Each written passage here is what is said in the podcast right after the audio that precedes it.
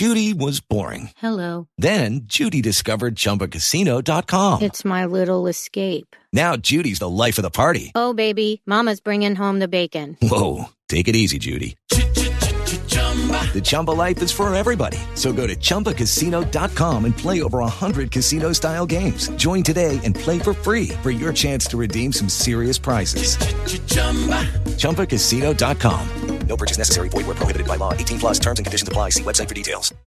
With Lucky Land slots, you can get lucky just about anywhere. Dearly beloved, we are gathered here today to. Has anyone seen the bride and groom?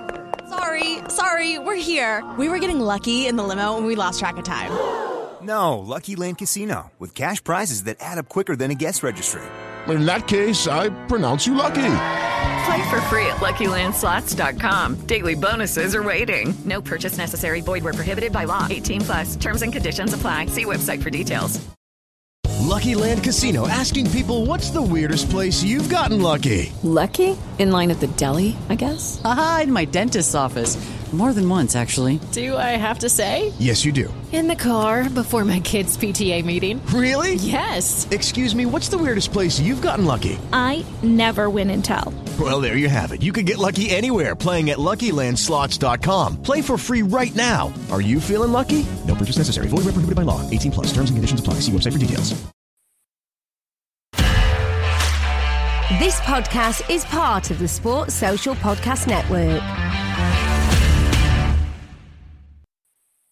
Música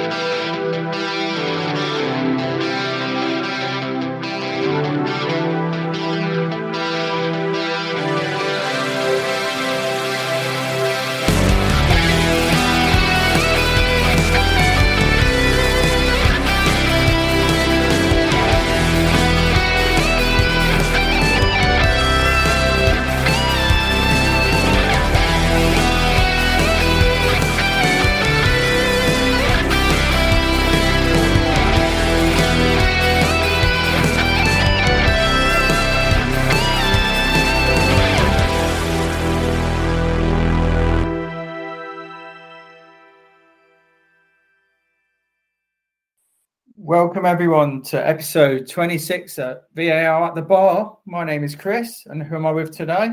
Hello, I'm Dan. I'm oh man, It's been a while, lads. How are you all? Refreshed. yeah, I can't complain. Yeah, we've had our pre-season, and now we're ready for another season of um, podcasts. Hopefully, a bit more regularly. I had a bit of a busy summer with some interesting signings. What do you reckon then? You know, a few games in, who do you reckon's going to win win the title? Then, what do you reckon, Dan, as a Leicester fan? I have to say that Chelsea have made a very strong start. Um, the signing of Lukaku has really given them um, a lot of impetus going forward now, and it just seems to be coming together for them. They're playing, they're looking really solid, Chelsea are. So that that'd be my tip for the title, despite what I said on the last pod. What about you, Am?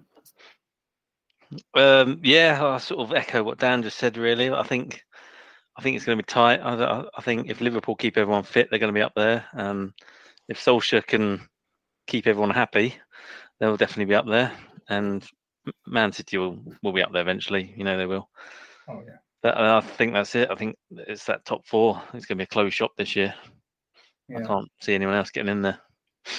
yeah, I, I agree with that. I think it's those four. I don't think Leicester are going to finish in the top four or even come close this year. No.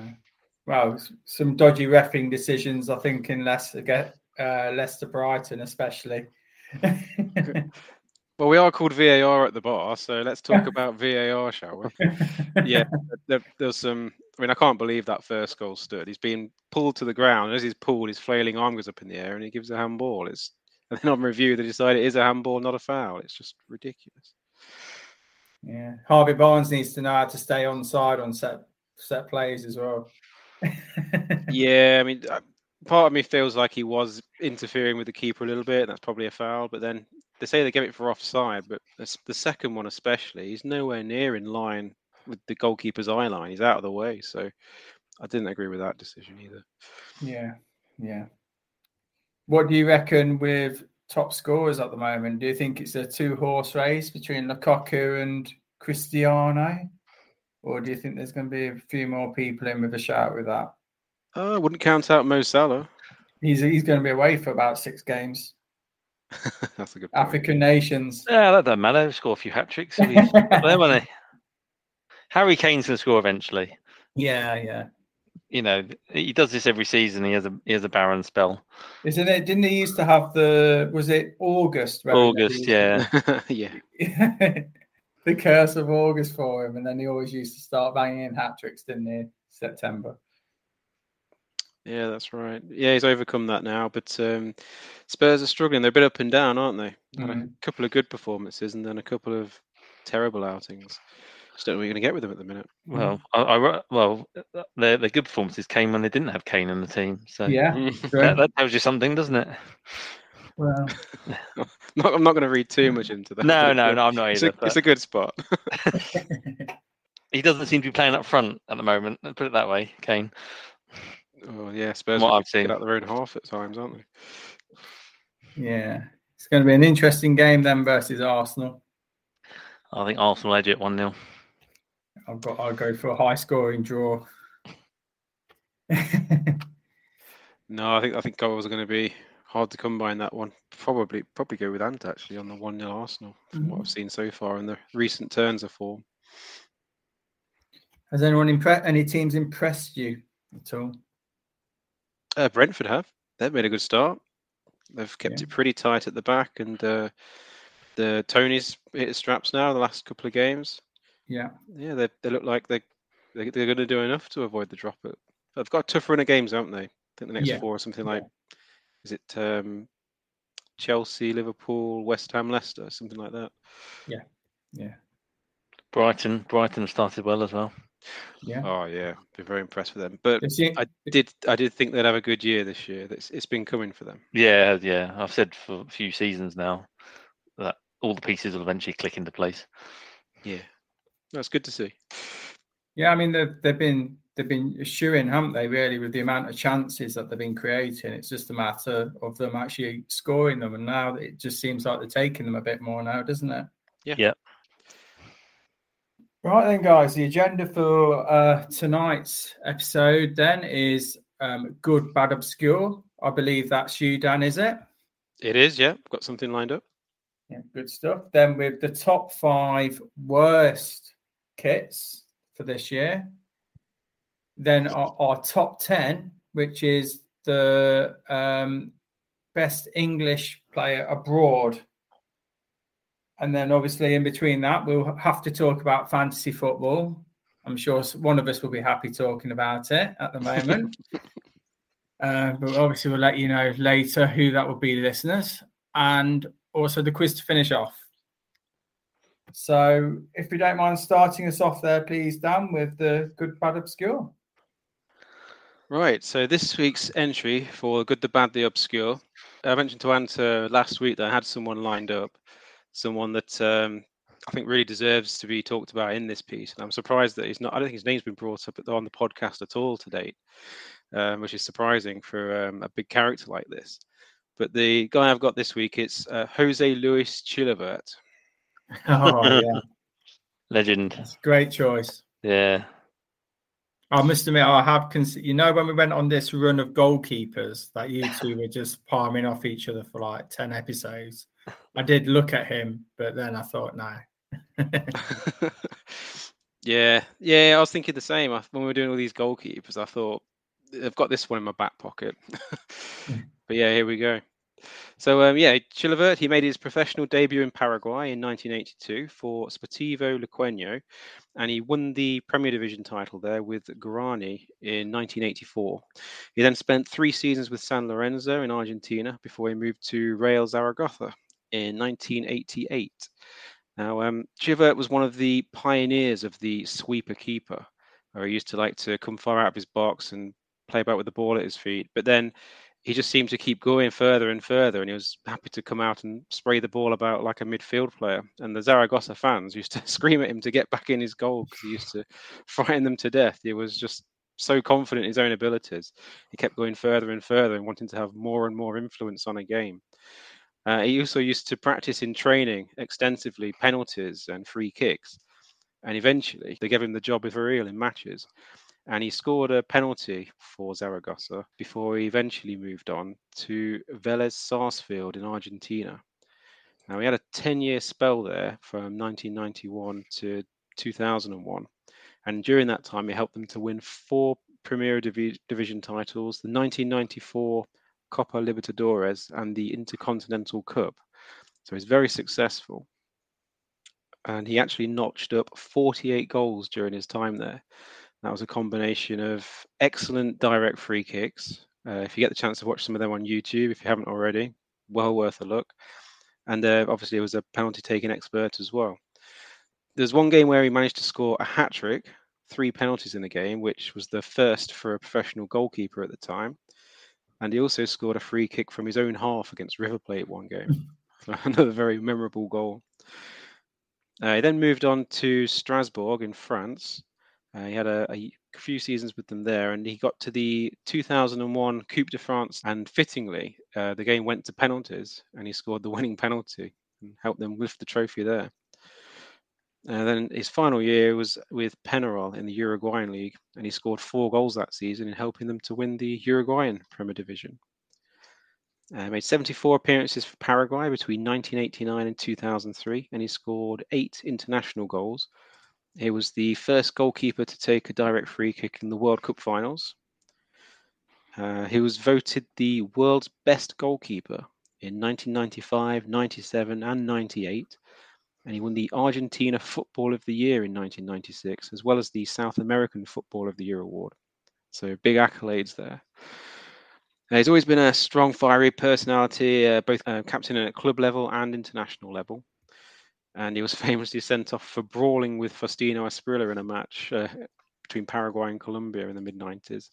Wow. He, I would love to see. I need to see that. I think I remember that. I remember that happening. Sorry, mate. That, that, had to be stopped there. That's that fine. Yeah, it's, it's just one of those people that won't back down, will he? You just oh, both of them. You can just see it as well. I mean, the South American temperament. Uh, he once um, attacked a physiotherapist and was given a suspended prison sentence. And he um, he actually he weighed in once on the Maradona versus Messi debate with a statement that Maradona didn't win one percent of what Messi has won, which I thought was a very interesting and a very strong way of uh, supporting Messi in that argument. That tickled me a little bit. But he's also been regularly spoken out on topics of politics and corruption in Paraguay. Uh, he refused to participate in the 1999 Copa America, which was held in Paraguay, complaining about the poor organization and infrastructure of the event and stating that the government should spend all the money on education instead of football. And he defended media criticism of Paraguay coach Cesare Maldini in 2002 by telling them that 90% of sports journalists are incompetent. So, so the very people that are criticizing the manager, he's told them that they're rubbish at the job, basically. which I'm sure went down very well. Uh, in 2016, he was a guest commentator for the Copa America, but he was removed by the South American FIFA president Alejandro Dominguez after Chilavert on the air accused him of corruption in the previous match. and then my final note is that in 2020, he announced that he intends to run for president of Paraguay in 2023. Oh, brilliant. So oh. we've not heard the last of him either. no, we've got oh, ourselves oh, another George Weah there, haven't we? yeah. What a legend. Oh. I know. It's crazy, a, isn't it? Such a unique personality, wasn't he? You could see he was. It is, and he's got so much personality, which is amazing in itself. But then also, he was he was really good at football, and you can yeah. forget that. It's like those those awards he's won, best player in South America. That's that's incredible. But I mean, you got to look at it to score free kicks I mean, and it wasn't like the odd free kick; he was a regular free kick taker. you know, amazing, really. Yeah, I mean, he's he's he's not far off David Beckham level with the quality of his free kicks. Yeah, I don't think he missed many penalties either, did he? Mm. I think he had a pretty good record. I suppose it. I mean, you surprised us like that. Keepers don't do this more often because they would know where the player would put it. So you would have already that sort of knowledge of what the keeper might be thinking because you're one themselves. Well, perhaps yeah. we need to start putting strikers in goal then. well, there's a limit, mate. There's a limit. Just a thought. I heard Kyle Walker's good in goal. Wayne Rooney was good in goal as well, apparently, and Pele. Well, Derby are short of players, so you never know. he might be having to sign himself in. no, thanks a lot for that one, uh, Dan. Very good. I think it's uh, Ant with the next one, if I'm right.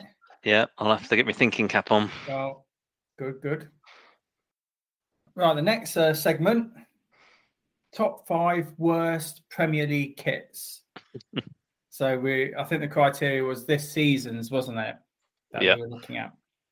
I would like to start things off really in no apparent order, I guess. Is there, or have you decided to put them in from five to one? Not, not really. No. No.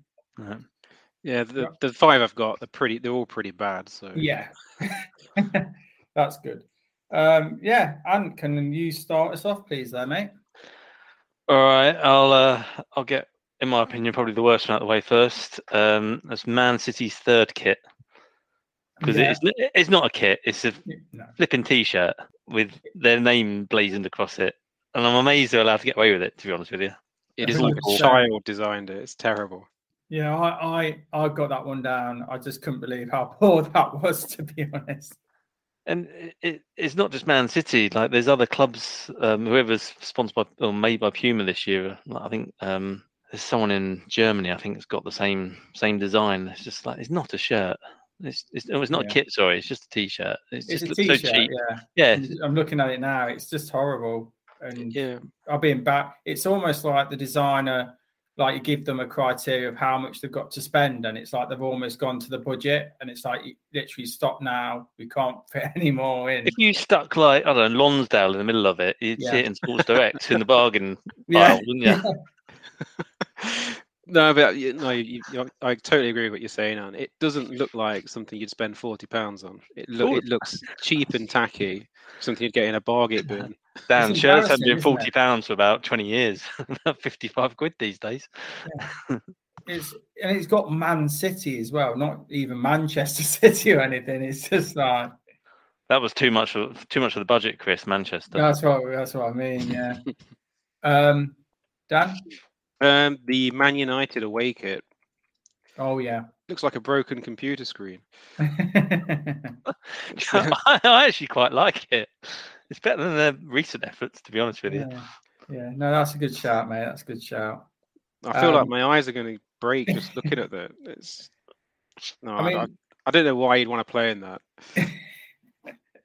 I know it is a little bit odd, isn't it? I think they they're trying to do what Fergie did so well with that grey kit, where instead of putting his team off, he wants it to put other teams off to blind them or something, confuse them. Yeah, I think it. I think it'll work. I do as well. Something like that, sunny day, you get that going around. Give people headaches, wouldn't you? They did that last year with the zebra kit, though, didn't they? That would have put me off. yeah, that that was that was all bad as well. Well, my second pick I'll put on this is um, Palace's third kit. It's very copyright for Blackburn Rovers. It's like the blue, the blue, the blue and white. I was very close to putting this on my list, but didn't. I- I'm end. I- surprised copywriters haven't sort of knocked on their door and said, um, "Sorry, there, Palace, but those those number those colours have already been taken." yeah, but uh, it's it's a really weird choice, isn't it, for design? It is, The- the style with of the the colours. the style having. of it. Yeah. Why you go for like a split down the middle and then blue on one side and white on the other? That's not Crystal Palace to me. No, where's that come from? Where those colours come from? I Don't know. It, Bizarre. it looks, especially as I'd say, it. it you you'd probably argue it probably looks more Brighton than it does Palace, and Brighton are the rivals. yeah, yeah. I mean, uh, as a you know, uh, the color scheme's not bad. I don't actually dislike the kit, but it's the fact that it's related to Palace. Exactly. Uh, Yeah, I'm like, no, well, where that's where's this come from? Yeah, that's what what confused. That's why I put it in, and it just looks like Blackburn Rovers. Yeah, I was exactly the same. I just looked at that kit and those colours and it irked me straight away. But I think that's what we're all trying to say. It's not what about? And have you got another one there, Ant? Uh, yeah, I've gone Liverpool's third kit this year. It's yellow with red and Yeah. red checkered collar. Yeah. And I can't decide if it looks like a mid '90s McDonald's uniform or or or a duster. I can't decide which one. I mean, all they need to have is the badge saying trainee with the nose star. then, then they've got the full works, haven't they? It just looks cheap to me. It really does. It I looks agree. like a fake shirt. Yeah. No, I, I agree with you on that one. I thought that bright yellow one we had in the late '90s was bad enough, but this one's horrific. What about you there, Dan? Any more to add to the bin? I mean, to the list? Well, yeah, yeah. Um, so Tottenham, where do I start Oh, yeah. Where do we start? I think we all got them on the list, haven't we? Um, I haven't. You mean the ones that look like seats from an, a book? No, I thought it'd be different. I, I've um, uh, I'll come on to mine later. Well, Yeah. the- all the teams, I guess, are doing something different with the third kits. And Yeah. There's a, there's a lot. There's a bit of a trend where there's some like I don't know what you call it, color wash or whatever. But to do it on your second strip as well, you, the way the proper away kit, where it looks like I don't know what you call that, like a marble dye effect. Uh, that's just not professional, in my opinion. Uh, okay. Is it me? Okay. Uh, yeah, I think so. Yeah. I have to say Leicester City's mint one. Not a major fan of it. I don't know whether it's because the tagline "This is mint" was used, and I thought, It's a "Oh, bit cheesy, yeah. very cheesy, and I think that's just put me off it. I don't think the sponsor helps. I don't like the sponsor on it.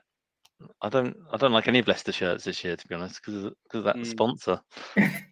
No, I, t- I kind of agree that it's not it's not my favourite year for kits at Leicester. Uh, the, the the only thing with the mint one is that I've slightly warmed to it because there's so many fans wearing it at the games, Oh, and it's it's kind of normalised it a bit for me. It does look better in person. I saw someone wear it the other day, and I Mm. thought, okay, it's not too bad. Yeah, it's really popular actually. It's selling well. Any more for any more? Ant? Uh, yeah, well, sticking with Spurs, I've actually gone with a home shirt because I like to be Ah. different. Because it, because it is just so boring. It's a plain white T-shirt with the logo stuck on it, and they expect fans to pay 50, 50 quid for it. No thanks. I think I'd rather have the tie-dyed one. Wow. That's just my opinion. There's just literally nothing on it. It's just white. you know, just put a blue line on there somewhere. Anything, something. No, I'm I'm not a fan of it. I like a bit of colour on my kids. Yeah, fair enough. Fair enough. Dan, any more for any more for you? Yeah, so you're not going to like this one, but the Liverpool away kit. Now, same as um, same as when the Palace one. It's just something about this that irked me, and that's that you you seem to have stolen the collars from the an old Republic of Ireland international shirt. And I, now that now that I've seen it, I just can't unsee it. It, it just really annoys me. Why would you do that? You've got a big thick green on the collar. It's big thick green at the top, then a little white stripe, and a little orangey color. It's not even red; it's like orange at the bottom level of it. Yeah. And also, that collar is embarrassing. Why would anyone want to wear that out? I just can't get over the collar on that shirt. I'm sorry. It's fair enough. I get I guess that you said collar about five times. yeah, yeah. I actually quite like that shirt. I think it's one of our better ones in recent years. Um, anyway, moving swiftly on. My last one is um, Leeds United's third kit. It's like Parma Velvet, velvet. You know the sweets, that color. Parma Violet. Parma, yeah, violet one. Yeah, absolutely, just purple. Again, I just don't know why why Leeds have used that to be honest, but that's my my my one anyway. Fair enough. Oh, I've been a bit different today. Um, the other one I've got, again, I'm probably going to annoy people by saying this, but I've got my Man United's home shirt because it just looks like a Sunday League team shirt to me, and I think it's the sponsor more than anything else. The the rest of it's quite smart, you know, with the Adidas stripes and the red and stuff, but that sponsor just like like Dan with the collar on the Liverpool shirt, that sponsor just irks me, especially on that home shirt. Right. So that's well, why. TeamViewer. Yeah, it's just, this is Manchester United, and they've got this pin pot Zoom esque sponsor on there. you know, they, they need a bigger name. They need a Sharp or a, you know, Chevrolet. Chevrolet. Yeah, well, yeah, and that wasn't particularly great, but What about you, Dan? Any more for you? Yeah, just a couple more, a couple of other third strips, and that's the Chelsea third one, Yeah. and the Arsenal one, which um, is a bit bizarre. Have you seen that one where it's uh, all these? It's like a jagged pattern, where it's like a multiple bolts of lightning flying through the shirt. Combination of turquoise and navy blue. It's a bit. It's a bit bizarre. Lovely. Um, the only other one I've got is another third shirt, and that's um, Norwich third one, which is sort of like it's like a pinky red with a black line down the middle that doesn't quite meet meet the middle. It just looks a bit stupid. It comes to about halfway down. There's a massive gap, and then you got the sponsor, and then you got a massive gap, and then you got the black line again. And it, it, Oh, it yeah, just, yeah, It, it it, just yeah. it just looks ridiculous. Yeah. Yeah. Yeah. Good shout. Yeah, that's a good one. And again, where does pinky red come into Norwich? True that. True that. Is that everyone's? Uh, yep. Yeah. Yeah. All done. So, um, shall we get fantasy football over and done with, Dan? Because I think we've got somebody smirking like a Cheshire cat. At the So yeah, I was trying to be quite modest, to be honest with you. he's, he has, to be honest, he's not been going on about it, has he? He's not very no, he's not. He knows it's a long, annoying it's a long messages, race. to be fair. Yeah, I know I'm going to come unstuck. Yeah, but uh, five weeks in, um, Ant is top of the lead. Get Uh, in! but no, he's, to be fair, he's been really impressive. He's he's been, I think, um, week one I was top, and then since then it's been Ant all the way. Uh, 390 points. He's got a cushion of 18 points, but um, Altieb Hamid, who's uh, the guru from last year, closing the gap on you, Ant. I know. Where's uh Where's Mr. Clerk de Cruz? I miss him. I didn't see him on the list this year. No. Yeah, no, he's not joined us. He's um, took his trophy and ran, gone home. Yeah, fair, fair play to him. Uh, I'm down in eighth place, 335 points, and Chris is in 18th, um, 304 points. Well, it's quite tight there, then, Dan. So yeah, we're, we're- like you say, Chris, we're only five weeks in. It's a marathon, not a sprint. All to play for still. Yeah. The only problem is I said this exactly the same thing last year. it didn't end up quite too good. Yeah, you're running on the spot in 20th place, weren't you? yeah. I just couldn't move from it. It just didn't let me. It's almost like, oh no, computer says no. Thank you. But you you have um, moved up the league, haven't you, Chris? Things Yeah, I have. Yeah, together. I'm for you. You actually had a good week last week. which is quite nice. Yeah, good. Have good you? stuff. Uh, is there any tips, Anne, of people that you would suggest to add on to your team, or have you just gone? You asking for help, Chris? I am. I am. uh, I don't give away my secrets, mate. I did see Ronaldo Fernandes on your team, which does add quite a lot. No, Fernandes is out now. Oh. He's, yeah, I've, I've, I've dropped him.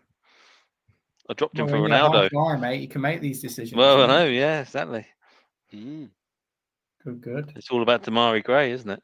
It is the cheap. The I think one of the deals of the summer, but 1.5 million for him in real life, and about five million on the the fantasy league. So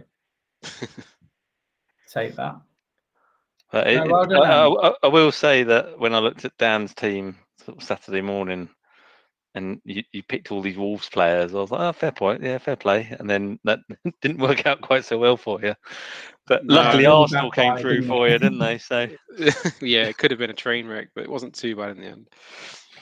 Yeah, I've gambled on Wolves because of their fixtures coming up. I think they'll turn it round, but it's a gamble. yeah, It's hard. It's hard picking them, isn't it? I mean, like I got rid of Barb and Tony, and then he's obviously doing quite well last couple of weeks. I keep sort of just I keep sort of thinking, shall I put Jimenez in, and then I- don't. And I know whichever week that I, literally don't put him in, he'll score like a hat trick or something. Yeah. and He'll, he'll be he- one of he'll- those. he'll won't get there eventually. He'll get his first goal, and then it will just come. Floodgates will open. Yeah, Yeah. and then I won't be able to afford him. I hate that when that happens. Right then. Uh, moving swiftly on then to our top tens. So this is Englishman abroad. How did you find it then, guys? Uh, I, I found it pretty tough actually. Um, my list has changed order a few times. Yeah.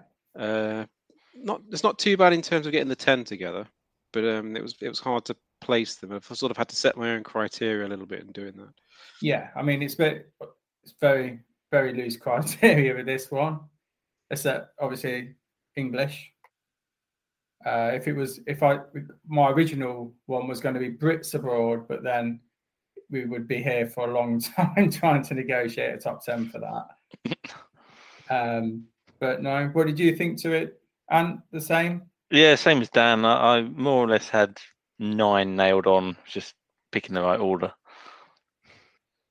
Okay, we'll get cracking then. I'll start with you first, Dan, if that's okay, please. Yeah, no problem. So my number ten is Mark Hateley. Oh yeah, yeah. Okay. So um, he started his uh, early days at Nottingham Forest, but he was uh, rejected as a youth team player by Brian Clough because he didn't think he was talented enough.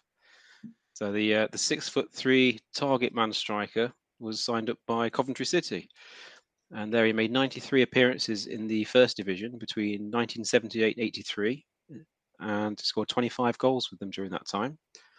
He moved on to Portsmouth in the 83-84 season, who were in the second division at the time, and he really found his feet there at that level. He scored 22 goals in 38 league games.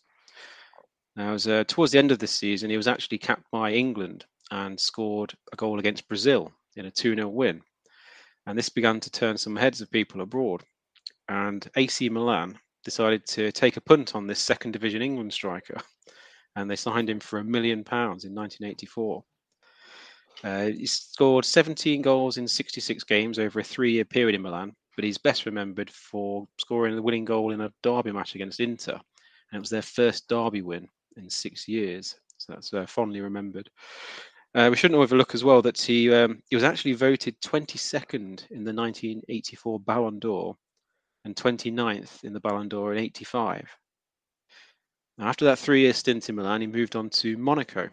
He joined uh, Arsene Wenger's team there in 1987, and he helped them win the League One title that year, 87-88. Uh, in total, he scored 22 goals in 59 appearances, so not a bad goal return again and he came 14th in the Ballon d'Or in 1987, which is quite impressive. Uh, he moved on to Rangers in 1990 in a one million pound move again. And Graham Souness bought him, and it was a signing that actually worked out for Graham Souness. So quite a novelty there. He got 87 goals in 165 games, and he helped Rangers win six Scottish League titles in a seven-year period. He was the uh, Football Writers Player of the Year in 93 94, as well as the Players Player of the Year. Uh, returned to England to join QPR in 1995 in a £1 million move, but he was uh, past his best by this time and he uh, it didn't really work out. His, his career started to wane at that point. Uh, totally got 32 caps for England and scored nine goals between 1984 and 1992. But he um, he did have limited opportunities because he was playing second fiddle to uh, Lineker, Beardsley, and uh, Platt into the 90s. But overall, it's hard to grumble at um, his success abroad, especially winning the uh, the league title with Monaco and um, being voted 14th in a Ballon d'Or. It's uh, quite impressive. Yeah, I'll be honest with you. Um, for a long time, I always thought Mark Hateley was Scottish just because he played at Rangers. okay. But, but yeah, fantastic career, wasn't it? Moving from Division Two to AC Milan. Unbelievable. Yeah, surprising. They just took a punt on him. Um, it wasn't. They weren't. Um, they weren't at the the heights peak. that we know them to be. Yeah, exactly. That's the word. They weren't at their peak at that time. They were rebuilding. Yeah. But they yeah just took a punt on him after they saw uh, this this big target man who could bully defenders and helped England beat Brazil. no, yeah, brilliant. Right then, I'll mix it up a bit. I'll go next with a highly controversial one, guys. It's going to be Tony Cascarino. He's an Irish international, but he isn't actually born in Ireland. That's your list. We'll have to let you have it. Yeah.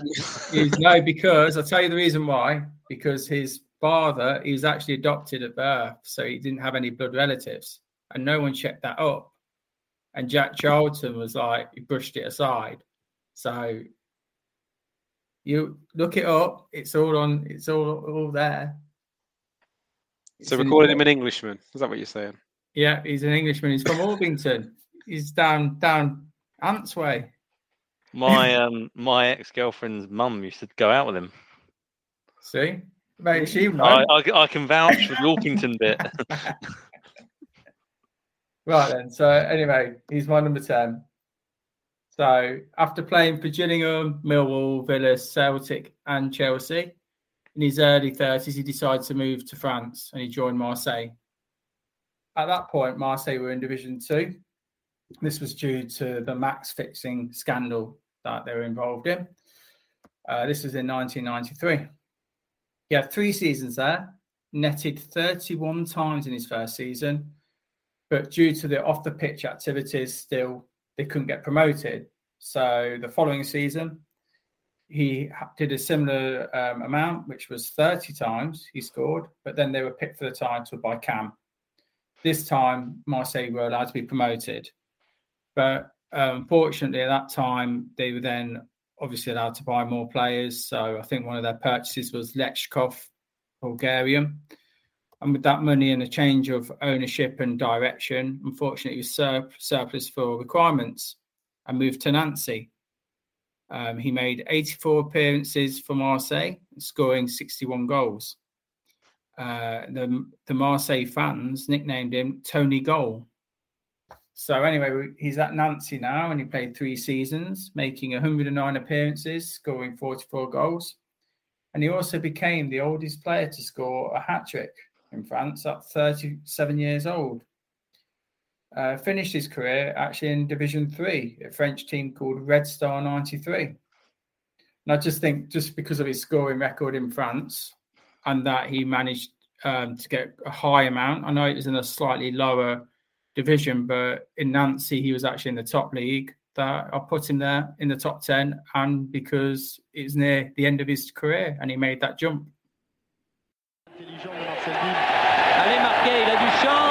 Va pouvoir centrer. Et oui Et but de Tony Cascarino C'est bien Tony Cascarino qui met le deuxième. Right then, Ant. Um, I've gone with uh, David Platt. Ooh. What's ooh? He's my number four. Oh, okay. He's number seven on my list. Oh, okay. Do you, want, do you want to talk about it now? Yeah, Or we'll talk want to save it? about him now. It's fine. All right, I've, I've not written a great deal to be honest. Um, so uh, after after an impressive World Cup, um, he he got this he drew, drew the attention of um, Serie A, and a year later he signed for um, Bari for 5.5 million. Um, he hit an impressive 11 goals in in his first season, but it wasn't quite enough to stop them from getting relegated, and so he was then forced to move on. Um, Juventus came came to his rescue, and they narrowly beat Sampdoria to his signature. Um, but he only really he was only really a squad player in in Turin. So then the following season, Sampdoria tried again, and this time they they got their man, and he enjoyed um, two successful seasons alongside his good mate Roberto Mancini, winning the Coppa Italia under Sven-Goran Eriksson. And I think he scored something like um, yeah, he played 55 league games for Sampdoria and he scored 17 goals. And I think by, by by the time he then came back to England with Arsenal, he was almost technically, you know, he he had everything: passing, dribbling, finishing, the lot. That's why it was such a good signing for Arsenal. Uh, that's pretty much all I have. That's cool. Yeah, I've got that. Uh, Marcini, Mancini tried to sort of tap him up a couple of times yeah. uh, to get him to join Sampdoria. Uh, first time didn't quite work out, and then I think he used his contacts to get him to Sampdoria. Um, that's really about all I can, can really add on that. Uh, well, um, I'd add that when he was at Juventus, he although he was a squad player, he did win the UEFA Cup with them, and with Sampdoria, he won the Coppa Italia in 93-94. So that, that's why I put him a bit higher on my list. Oh, oh sorry, I meant to say that he won the Coppa Italia. Missed that bit. yeah, well added. yeah. Con il sinistro a effettuare un cross sul quale stacca Platt, poi Mancini. Forbice di Platt, gol incredibile dell'inglese. Stupendo gol di Platt su una palla che... Right then, Dan, your number nine, please, mate. All right, number nine, I've gone for Glenn Hoddle. Ah, my number six. Uh, my number eight. Oh, there we go. More or less the same sort of area with it. Okay. So yeah, I just I just put as an overview. He was um, he was a very gifted English footballer, one of the most gifted players of his generation, uh, renowned for his balance, close control, vision of passing, tactical intelligence, and uh, he scored some stunning goals as well, which always helps. Uh, made his debut for Tottenham, aged 17 in 1975, and he helped them get promoted back to the first division. And he got his uh, first England call up in 1979. Uh, it was the 79-80 season that saw him really emerge as a top-class player, and he scored he scored 19 goals in 41 league appearances, and won the PFA Young Player of the Year award. Helped Tottenham win the FA Cup in 81-82, uh, finished fourth in the league and reached the League Cup final and the semi-finals of the Cup Winners' Cup. Uh, in 1983, they beat Feyenoord 6-2 on aggregate, and Johan Cruyff swapped shirts with him out of respect for his impressive performances. Uh, Tottenham went on to win the UEFA Cup in 1984 as well. So um, he was the he was the star man of the show as they went on to big things. Uh, the success continued at Spurs. They had strong league finishes and they got to the cup finals, although Hoddle didn't actually win another trophy with Tottenham. And it was after the the Heysel incident where um, English teams could no longer play in Europe after that that uh, Hoddle expressed his desire to play abroad and it was in 1987 he joined Arsene Wenger at Monaco for a fee of £750,000. Uh, so he was with Mark Hateley there, and George Weah is in that team as well. In this first season, he won that league and title, and he was also voted the best foreign player in the French league when they won that title that season. Uh, his form seemed to improve even further, and he contributed 18 league goals from 32 appearances the next season. And that's that's from midfield, so that's quite impressive. Uh, but um, it was at the start of the 89-90 season that he suffered a serious knee injury, and um, it was after that he never really recovered. He couldn't play at the top level anymore. So he um, he returned to England when his contract was up. He trained with Chelsea just to get some fitness, and then he became the player manager at Swindon. Uh, he guided Swindon to promotion, beating Leicester 4-3 in the 93 playoff final. And then he was immediately recruited by Chelsea to become their player manager and then that was when he made his final appearances in the Premier League. Um, he made 53 appearances for England, and he was included in the squads for 1982 and 86, as well as the Euros in 1980 and 1988. But um, overall, he wasn't really able to replicate his club form at international level. Uh, there's a strong argument, though, a bit of one for one for debate, maybe that um, some of the England coaches didn't really appreciate his technical continental playing style. And at the time, it was a bit unfashionable, and hard men, in inverted commas, seemed to get the nod over technical ability and flair. Uh, so Ron Greenwood, in particular, when he was the manager, didn't favour Hoddle. And even Bobby Robson, when he first took over as England manager in uh, I think it was '82, he dropped Kevin Keegan from his first squad, which was which was very controversial. Uh, one of one of the best players England had at the time.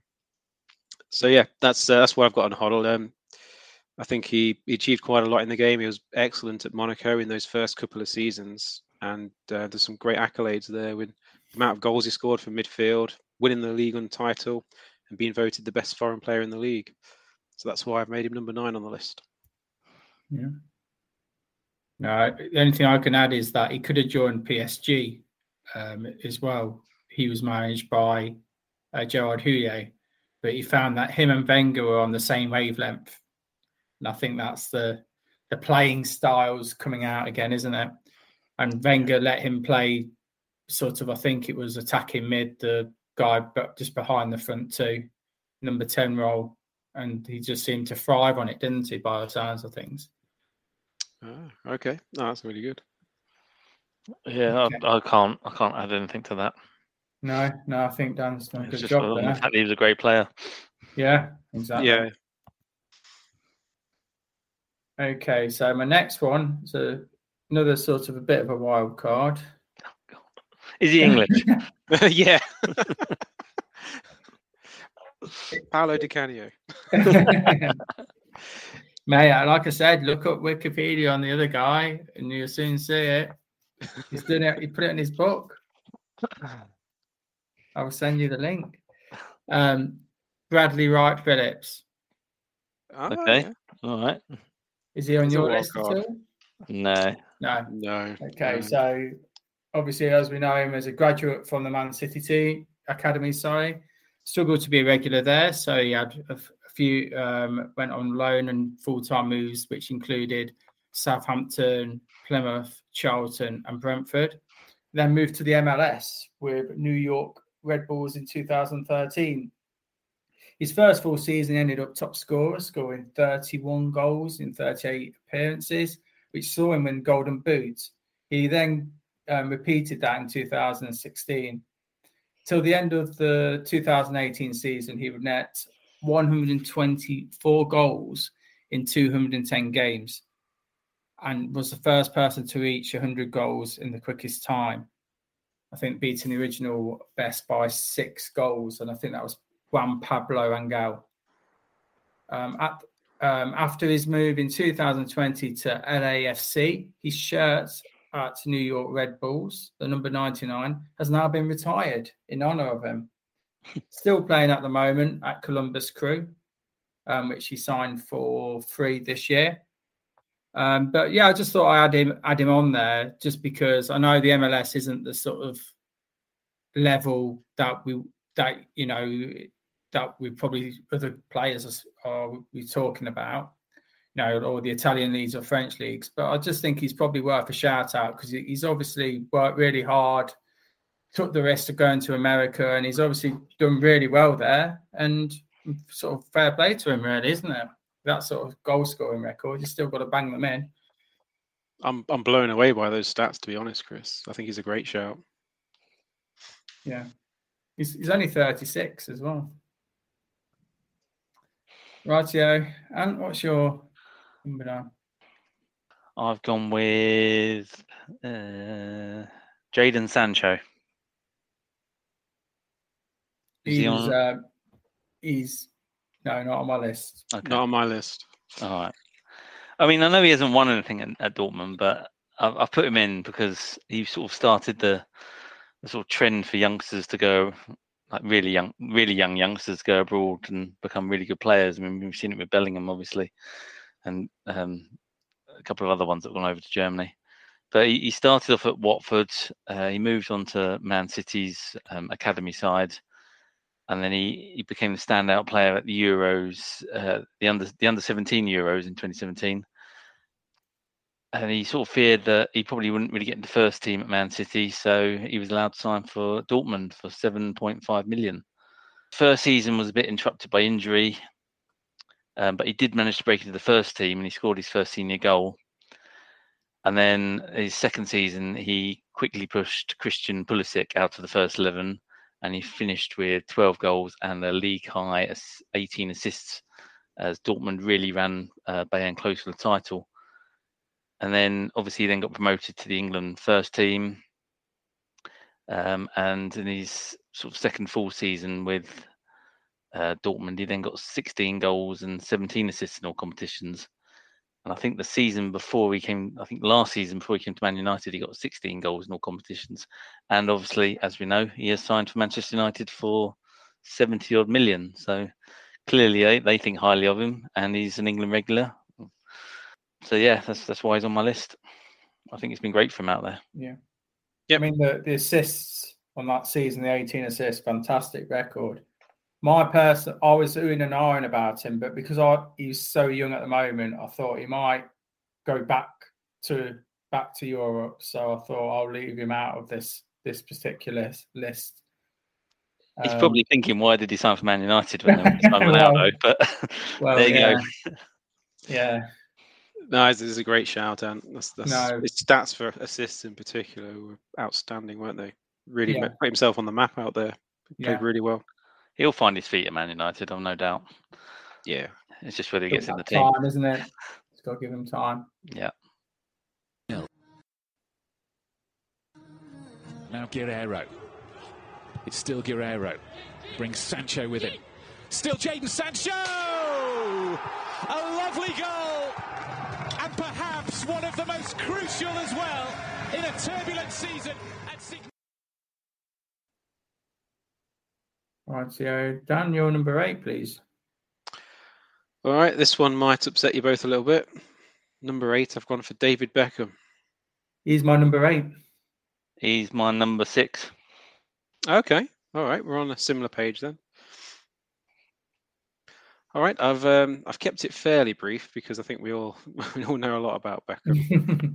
so um, at Man United, he won six Premier League titles, two FA Cups, a Champions League, but um, he had uh, tensions with Alex Ferguson, and then it led to a move to Real Madrid in 2003 for 24.5 million pounds. So he's joined Real Madrid, joined the Galacticos, and um, whether it's a criticism or or not, I've put down he was signed as a symbol of stardom, really, in joining the Galacticos. It was a, it was a big name, and I think that's why they've recruited him. But uh, Real only finished fourth in his first season with Real, and uh, Carlos Queiroz lost his job. Uh, next season, they finished second, and it was the 2005-2006 season which brought some uh, mixed fortunes because Be- Beckham was sent off three times that season in the league. But he did finish with the most assists in the league that year, which is is quite impressive. And Real, they um, gave Barca a run for the money that season. They finished second to them though. It was the final season of Beckham with Real Madrid in 2006 to 2007, where he actually found himself out of favour with uh, manager at the time Fabio Capello, and he was used uh, sparingly. But um, he did play a part, and Real went on to win the La Liga title that year. Uh, it- during his time with Real, they didn't win a Champions League, but um, Beckham did move on to LA Galaxy, where he spent six seasons. And although, like Chris touched on, it's not football at the highest level, uh, there was a there was a stat in 2013 that Beckham was the highest played footballer in the world at that point. If he's had to go abroad to do that, that that in itself is um, it's worth merit. So yeah, I've put him down at number eight because I didn't think he was entirely successful in his moves. Um, but at the same time, he did play for Real Madrid. He did play at a very high level and um, did himself credit out there. So um, I, I just had mixed feelings about Beckham and where I should put him on the list. And I've, I've just gone for number eight in the end. Yeah, fair enough. That's kind of how I felt about him. I think Hundred percent. I mean, how on earth you look at that Real Madrid team in that era, and they hardly won anything. I know you had Barcelona up there as well, but with that Figo, Zidane, Ronaldo, and yet they still couldn't get over the line. Only the one time. It's just unbelievable. I, I echo all those thoughts. Really, what you said about about it. I mean, obviously the move to America was very commercialized. It wasn't. You could have probably gone to any country and would have got just as much. Yeah, I, I, maybe I didn't word it very well. I'm just trying to nod that it was um, it was a, it was a success for commercial reasons, not, not yeah. necessarily for. Oh yeah, incredible. And I mean the way that it's Yeah. raised the profile in that in the MLS now, and you're seeing other famous players going over now to follow suit, haven't you? Now you know Pirlo's done it, Kaká. Yeah, Yeah, so I'll, so- I'll give him credit for that, and I think he does deserve Yeah. credit for that. But yeah, on the balance of success, he, Yeah. yeah, I totally agree, and that's why I put him at my number eight as well. So Okay. um, I didn't think I wasn't sure you were both going to go that way with it, but no, enough. no, yeah. I mean, I think with Beckham, it, it- you know, it, it doesn't really matter what he won in football, does it? Because No. he was just, you know, he was just a star. He was, Yeah. you know, it, it was beyond football, wasn't he? He was- yeah, I mean, Yeah, yeah. apparently as well. Was am I right with PSG? He didn't he, he gave all his wages to charity as well, or a lot of his wages went to UNICEF when he went on something, loan. something like that. Yeah, Yeah, which yeah. I mean just shows he's a good guy as well, and Yeah, you know he just enjoyed playing football. absolutely. Yeah, you bang on with that. 25 yards out. You mentioned the Hollywood script. In his first start, can he deliver his first goal? And that looks about 25 yards out to me, Mark. He's got about six people in the wall covering the near side, Troy Perkins does. Kenny Bendon. Back up! It's in the net! It's in the net! Right, and then your number eight, please, mate. Uh, I had Glenn Hoddle. Oh, brilliant. Okay. Straight back over to you for number seven. Well, my number seven was David Platt. Oh, okay. No. Bit of That's tennis. Back over to you. Okay, yeah. Mine is a guy called Joey Hitchens. Any- anyone Yes, I've heard. I've heard of him. I didn't actually put him on my list in the end, but I was going to give him an honourable mention. Name rings a bell. I, I, I don't really know anything about him, though. Yeah, okay. I'll let you know a bit about him then. So he played for Kidderminster, Cardiff, and Villa before joining Inter Milan in 1961. Uh, he cost them £85,000. Um, he- was actually seen by Inter scouts after watching England beat Italy 3 2, where he scored twice for England. He uh, scored two goals on his debut, got the nicknames Alcone, the Cannon, and El Principal del Gigado di Shalalo, the Prince of Football, for his impressive performances.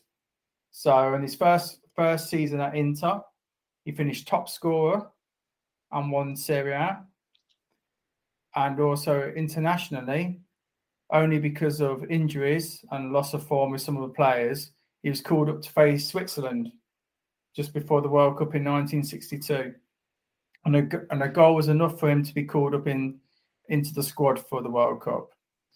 Uh, England actually reached the quarterfinals that year. He played seven games and scored five times. However, uh, with regards to uh, future England international call-ups, uh, England changed manager at that time, and Alf Ramsey said that he wouldn't allow English players that were playing out of England to go in any of the squads. So that unfortunately was one of his last caps. But anyway, back into his club form. Uh, the following season, he moved to Torino in 1962, where he'd spent two and a half years there, notching 28 goals in 69 games. Then spent another two seasons at Atalanta as well. So overall, he spent eight seasons in Italy, and that's the longest that any English uh, footballer has ever spent in the professional era. And he just wanted to move away from England just for a different culture and just to see different things from the normal, uh, you know, bread and butter that they got in England. I think he was from a mining family as well. So it was all a bit very different lifestyles. He did struggle at the beginning, um, but as you, as as I've said, he ended up being top scorer scorer first season, so he did very well. That's why I put him quite high up because obviously he sort of was a bit of a trend setter, and he moved at the same time as uh, Jimmy Greaves as well, and they used to uh, meet up um, because Jimmy Greaves played for AC Milan, he played for Inter, so they used to just go to the pub and just sort of socialise together. But then obviously Jimmy Greaves left left quite quickly. Yeah. But uh, yeah, so so that's my number seven. Oh, that's a great shout, that one. Yeah, I didn't actually come across him when I was researching this. Yeah, yeah, it's good. Interesting story. To hear someone going abroad, abroad as well. I'd never really heard of him until I did the re- my research on it. So, No, good work. Well done. okay, mate. Ant. My number seven is Gary Lineker. He's my number five. Oh, my number six. Oh, Okay, perfect. Lisa. there we go. We're all in harmony today. so after winning the Mexico 86 Golden Boot, um, he was obviously very well sought after, and it was uh, Terry Venables that snapped him up for Barcelona, and he became an instant hit at Camp Nou. He got a hat trick in in the El Clasico, and he finished his debut season with 21 goals. Uh, he also managed to put four past Barca keeper Andoni Zubizarreta as England beat Spain 4 2 in Madrid. Uh, his second season, um, he managed to get another 20 goals for Barcelona as they won the Copa del Rey. However, his third season saw the arrival of a certain average player called Johan Cruyff, and uh, he was moved to the right midfield, but he still managed to win the European Cup Winners' Cup and score 11 goals. Obviously, seeing his opportunities uh, a little bit limited, he returned to England uh, with Venables again for Tottenham. Um, he had another successful World Cup and spell in North London, and then he decided to go to Japan to finish his finish his career. Um, and yeah, he, he sort of had two injury hit seasons out there, but you know you can't knock his achievements in Barcelona. Went under the radar a lot, didn't it? To be honest, it wasn't a well-known um, transfer that he went to Barcelona, and El Tel tried to bring in a few more British players. I think Steve Gold, yeah, Mark Hughes. He's trying to, you know, get lads hardworking, gritty guys. But yeah, I, it's nice to see that he was given the Emile Heskey role at England as well. Which, yeah. yeah, fantastic record though. Twenty goals in the first two seasons. Yeah, and he got he got a hat trick against Real Madrid as well. Yeah, he was a fantastic player. Yeah. Uh, I put I've made a few more notes on his um, career before his move, uh, just to give a bit of foreshadowing. Where um, obviously he started out at Leicester City and he, he got them promoted, and then when they were in the top flight, he actually um, got the Golden Boot award in 84-85. Moved to Everton for eight hundred thousand pounds, and um, a funny note was that um, the first game for Everton was away at Leicester, and at half time he walked into the wrong dressing room. Made me laugh. But um, well, yeah, imagine it's easily done. yeah, yeah. But uh, yeah, at, at Everton, um, they were beaten to the league title and FA Cup by Liverpool, but he, he won the Golden Boot again and was voted the um, the Players Player of the Year and the Football Writers Player of the Year. And then the 1986 World Cup came where he won the Golden Boot and he came runner up in the Ballon d'Or, yeah. and, and, that was the point where Barcelona got the go ahead to sign him. So yeah, it was obviously a it was a it was a top top striker what they signed as well for um I think it was 2.8 million, so quite a big sum as well. That's a good shout. That was. It's a bit funny though. With obviously his to Japan, it was almost like a trend setting for Beckham, wasn't he? Almost in a weird way, you know, going to another country where football wasn't their number one sport, and he's trying to make it a worldwide, worldwide thing. And it's. I think it, I, I think it's because his only other offer was Middlesbrough at the time. So was, oh, I'll go to Japan then. um, yeah. He joined them for two million pounds as well. And they only played 18 games. Felt a bit sorry for Grampus Eight, but but not too sorry because I know that they um they won a lot when Stojkovic joined a year later. Dream team. Could have been played. Okay then, Dan, which one's your number six? That was Lineker. That was Lineker. I had Hoddle. I had Beckham. Ah, Okay. So we'll go on to your number five then, Dan, please. Okay. I wasn't 100%. I was on 10 foot of concrete with this one, but I feel a bit better after Chris went with Tony Cascarino. glad that glad that I made you feel more comfortable. so my number five is Owen Hargreaves. Get out. Get out. uh, I've got it as well. that is joking. No, that, that, that's all right. That's good. I thought I was going to get some stick for putting him in, so I'm glad someone else has gone for him. No, no. Oh, good. He had about four to pick from, didn't they? Countries to pick from. So. yeah, he did. Yeah. So um, yeah, he, obviously he grew up in Canada and he signed for the Bayern Munich Academy in 1997. Uh, he made some appearances for Wales at under 19 level, but then he, he switched to England and made um, under 21 appearances for them. Uh, followed by a full debut uh, shortly after making his debut for Bayern in August 2000. So um, the reason I put him on the list is that during his seven years with Bayern, he won four Bundesliga titles, three German cups, a Champions League, and an Intercontinental Cup. So there's um, there's quite a, quite a decorated footballer when you look at it in those terms. Uh, he obviously broke into the England team quite early, and he was a very sought after player when uh, Man United snapped him up for 17 million pounds. Um, he won a Premier League and a Champions League double with United in his maiden season, but uh, ultimately his time there is defined by injuries. And I've, um, for the fun of it, I've made a list of injuries that he's had after he joined United. so um, he, two, he suffered a broken leg before they signed him. And then in 2007, 2008, he missed four games because of patella tendonitis. The following season, he missed um, 60 games because of patella problems.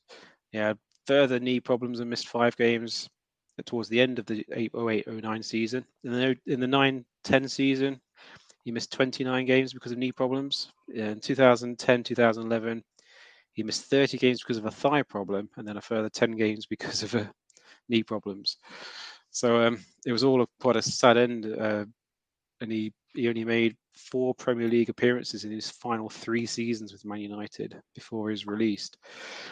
So um, yeah, it all came to a really sad end after he joined for United. But I put him on this list because his days at Bayern were incredible. He, he had all that success: four Bundesliga titles, three German cups, Champions League, and Intercontinental Club. And there's not many Englishmen that can say that.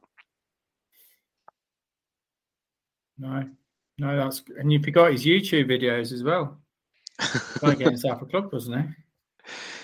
Well, yeah, trying to trying to show that he's not injured. didn't he trying yeah. to show that he didn't have chronic knee issues? Yeah. Man City fell for it. Oh, yeah. Give him a one year contract and he would he play like three minutes? yeah.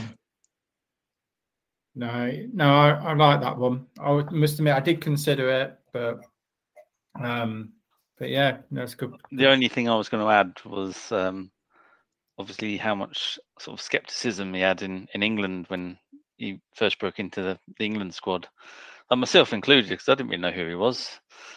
Um, and he sort of became a bit of a whipping boy for ages. And then yeah. I know we didn't have the greatest 2006 World Cup, but he, I think he ended up being like our, our player of the tournament. Yeah, some impressive performances, and I think people then sort of opened their eyes to him a bit and became a bit more accepted in the amongst the England fans. Well, as soon as he went to Man United, I think. Well, that probably went out the door again. it's probably a bit like Henderson, in England. No one, no one likes him outside of Liverpool fans. You know, yeah, it's it's sort of a similar sort of thing. Just because he's not flashy and he, he doesn't score bags of goals. No, fair enough. Right, my number five was Gary Lineker. So over to you. Um, my number five was Owen Hargreaves. Oh, okay. Dan. Number four. My number four, I've gone for Kevin Keegan. Oh, he's my number three. You can wait on that one if you want. If... He was my number two. Oh, we have to wait on that one then. Uh, mine was David Platt and I put him high because he spent a long time in Italy, and he was uh, overall very quite successful. Um, I know obviously his time at Juve wasn't particularly great, but he still picked up a medal, and um, just the longevity really factor with me. That's why I had him at number four. Uh, and okay, so this is kind of my obscure one, which oh, okay. either you've never heard of Dan or Dan's got a book on him, or is it Dan's number one? Um, I've gone with Herbert Gil- Kilpin. Was this eight the one from the 1800s? Uh, he's he's around then, yeah. He is my number one. I thought he might be. uh, I have to leave that one then. Yeah, I'll look forward to hearing this one. I will be. I was kind of swaying to having him number one myself, and I was like, "Nah, I better not." Wish I'd done it now. Hey, Rightio. Uh, number three, Dan. My number three is Chris Waddle. Oh, he's my number two. He was my number one. Oh, Well, we'll hold hold fire with that one, and I'll get. Do you want me to get Keegan out of the way then? As he's my number three. Uh, yeah. Can do, yeah. Yeah. Okay, cool. Right, yeah. Uh, so, what what number was he for you, uh, Ant? Who are we on? Keegan, uh, Yeah. number two. Number two, and he was your number four, wasn't he? Um, Yeah, that's right. yeah. Okay. Okay, yeah. So with with Keegan, um, after six seasons at Liverpool, which included three league titles, Keegan wanted to leave, but there was a, a half a million release clause on his contract. Most of the uh, top European clubs at the time sort of shied away from that because obviously at that time it's a tremendous amount of money. Um, but only one team met it, and that was uh, HSV Hamburg. Um, also, Liverpool weren't happy that he wanted to leave anyway, and I think he left quite unceremoniously. Um, but anyway, so Hamburg met this release clause, uh, mainly due to the owner being one of Hitachi's kingpins. That's a Dr. Peter Krohn. So that happened in 1977. So at the beginning of his tenure there, uh, things didn't really start particularly well. So a lot of his teammates were quite jealous with obviously his high transfer fee and high wages. Um, so they resorted into not passing him the ball. He got sent off in a friendly and was also suspended by the club for eight for eight weeks. Eventually, he managed to turn his teammates on the side. He was started to get invited to nights out, and even the central defender even um, gave him a bit of a haircut, permed his hair. But um, after his slow start to life there, his form came good in the second half of the season. So much so they actually won the Ballon d'Or. But his club were only mid-table at the end of that season. So on to the second season now. Uh, Hamburg changed manager and promptly won the title.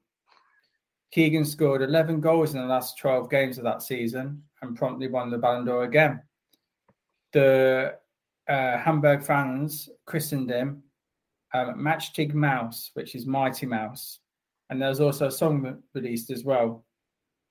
Um, with this second manager, is very much uh, quite up on um, training standards to be prompt and uh, high levels of intens- intensity training, which didn't always um, help Keegan, and he, he, didn't particularly like it. Um, but the following year, uh, Hamburg reached the final of the Champions League versus a certain Nottingham Forest. Forest played more or less 10 men behind the ball and beat them 1 0 and uh, Keegan made it known that he wanted to leave. But again, there was this half a million release clause that was added on a contract that he signed the season before. Um, but to everyone's surprise, which we mentioned on a podcast before, he moved to Southampton, which was a very um, out of the blue move. And um, during his time at Hamburg, he made 101 appearances and he scored 40 times over that three seasons. And just to win the Ballon d'Or twice and to have such a rocky start, to turn it round, keep up that high consistency, that's why I put him on the top three because he's fantastic there. Obviously, a little bit um, prima donna ish, I think you can probably say, but he had all right to be, didn't he? He was a top player at Liverpool, top player there. So fair play to him. Got anything else to add there, guys? No, I think you about covered it. To be honest, mate. You've, you've covered it really well. The, the only the only note I wanted to add is um, it's in the context of I've, I've put it number four on my list, and I was, I was this is me debating with myself whether it should be number four, should it be number two, or whatever. And uh, I, I questioned his Ballon d'Or in 1978. It, Hamburger finished 10th in the league. England haven't even qualified for the World Cup in 78. How has he won that Ballon d'Or? I just can't get my head around it at all. I know. Who and against? also- Do we know? And also, he played like half a season outstandingly, and that was it. It wasn't a full Yeah. season either. It was just a, a very random win, I think. Yeah, so I, I, I don't know. I don't I don't buy that. I think there's something fishy about that, and that, that's that's the reason I put it number four. But apart from that, I thought you covered it brilliantly, Chris. Cool. Right then, Ant. You're number three. Steve McManaman. Oh, he's my Uno. Yeah, I thought he might be. And he's my number two. Cool. Go on then. Shall we get that get that one? Uh, yeah, go on then. Um, sore subject, Stephen McManaman, because obviously I loved him as a kid and he left for Real Madrid. But um, obviously, ni- 99, he, he moved to Real Madrid and everyone thought he'd fail. You know, because Real Madrid were riddled with debt and political infighting and all this. I think the manager who signed him was then got sacked, um, even before McManaman even kicked the ball out there. However, he, he became this instant hit out there and he, he set up a, late equaliser on his debut, scored on his home debut, and then he quickly established himself as a fan's favourite and a, a, dressing room presence. Um, that his career-defining match came in the 2000 Champions League final when he turned in a match-winning performance and grabbed a crucial second goal in a 3-0 win over Valencia. Um, even though that Real were buying all these Galacticos left, right, and centre, McManaman still remained prominent in in the team. Um, it, and eventually saw him win the uh, La Liga in 2001. The following season saw a second Champions League win, although he was only a substitute at that time. And then by the time 0203 season came along, he was obviously then a squad player, although he still turned in some really memorable European performances.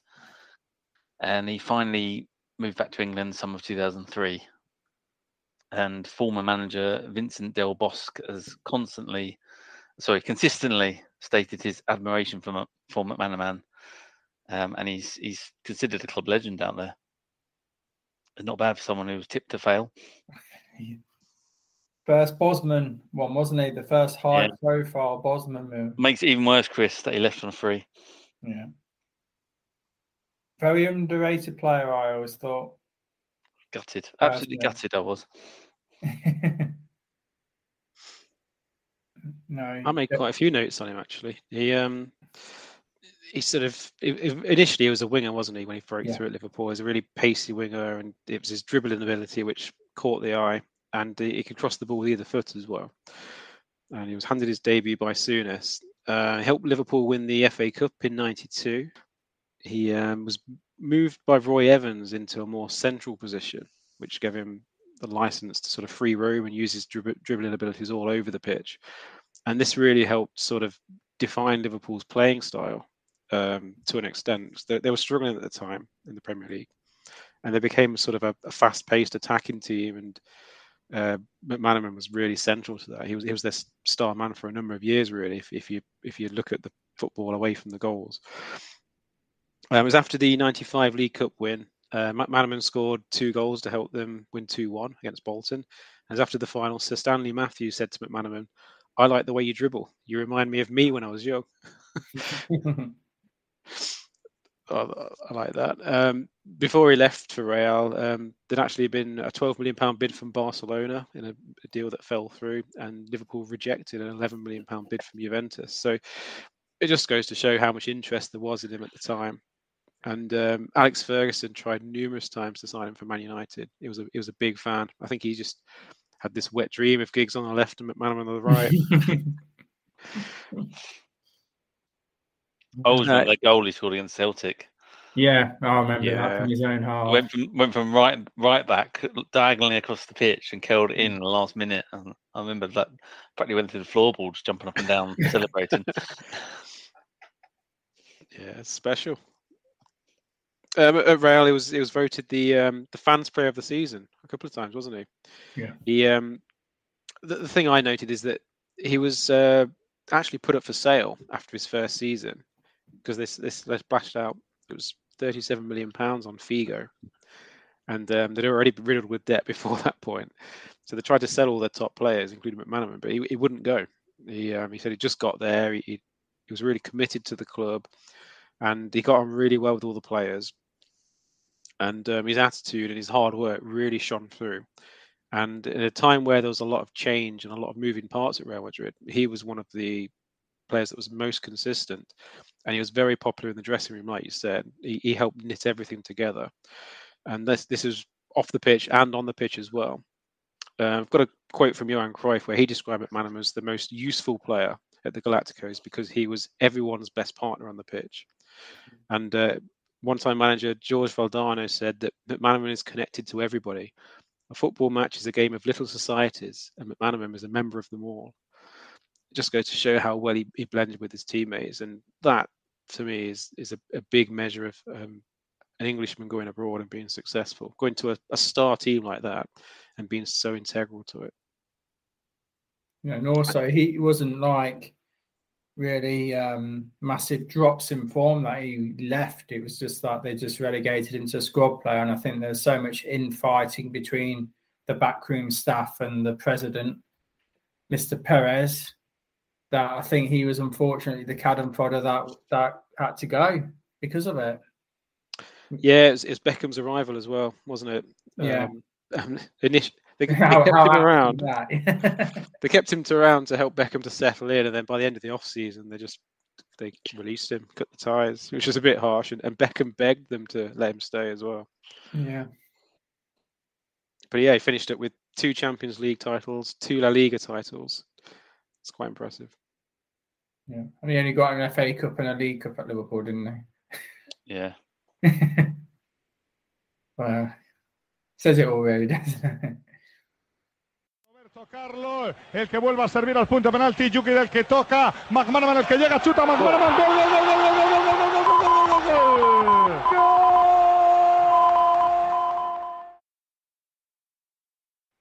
Okay, so we're on to your. I think it's Chris Waddle, isn't it, Dan, for you? Uh, yep. I'll talk about Chris Waddle. I put him at number three on my list. Whereabouts did you guys have him? Oh, I had him at number two. I had him at number one, but Oh, brilliant. feel free to you start this one and I'll chip in. Cool. Okay. So um, started out at Newcastle as a 19-year-old, and he quickly established himself as a dangerous attacking player alongside Kevin Keegan and Peter Beardsley. Uh, scored 46 goals in 170 games between 1980 and 85, and then he moved on to Tottenham for a fee of 590,000 pounds, which was decided by a tribunal. Uh, he went on to score his first hat trick uh, in 1984 against QPR. Uh, I've noted this because Tottenham were 4 0 up at half time and then QPR fought back to draw 5 5. Wow. they hadn't come across that game before. Uh, he had uh, further success at Tottenham, and uh, in 1989, Marseille came in for him. He signed for 4.5 million pounds, which at the time made him the third most expensive player in the world. Quite incredible. And uh, we've talked about this a little bit before, where um, at Marseille at that time he formed part of a front three with Jean-Pierre Papin and Abedi Pele, and um, his performances at Marseille um, catapulted him into legendary status. Uh, it was so dynamic down the wing. Uh, if, uh, if you could get the chance to go on YouTube, I'd suggest going and look at some of the foot- footage of Waddle at Marseille. The the feints and the step overs, the showboating, and then the, the ease of the goals as well. It was um, it was really great. He got the the nickname from fans, Magic Chris, and um, it was a thing of legends where apparently he could park wherever he wanted in the city. Uh, the traffic wardens, when they realised it was his car, they either ripped up his tickets or they kept them as souvenirs. He was it was an absolute city legend there in, in Marseille. Uh, he won, he was there in, for three seasons, and he won three successive league and titles with Marseille. Uh, I know there's a backdrop of corruption and all that, but the, the achievements on the pitch were exceptional. Uh, he also reached the European Cup final in 1991, and he was uh, in 1998 at Marseille's centenary event. He was voted their second best player of all time, Wow. which is which is incredible. Uh, he scored 22 goals in total in 107 appearances for Marseille. Uh, with England, he made 62 appearances between 85 and 91, and obviously played a starring role in the 1990 World Cup. Uh, what I wanted to know as well that he's still at Marseille until 1992. Why on earth has Graham Taylor not took him to the Euros? in '92. I I just cannot believe that. For me, that is just an absolute travesty. And um, after he left Marseille, he joined Sheffield Wednesday for a one million pound fee, and um, they picked up a bargain there because he um, he went on to win the Football Writers Player of the Year in 92-93. He he still had it, and he played for a few more years there.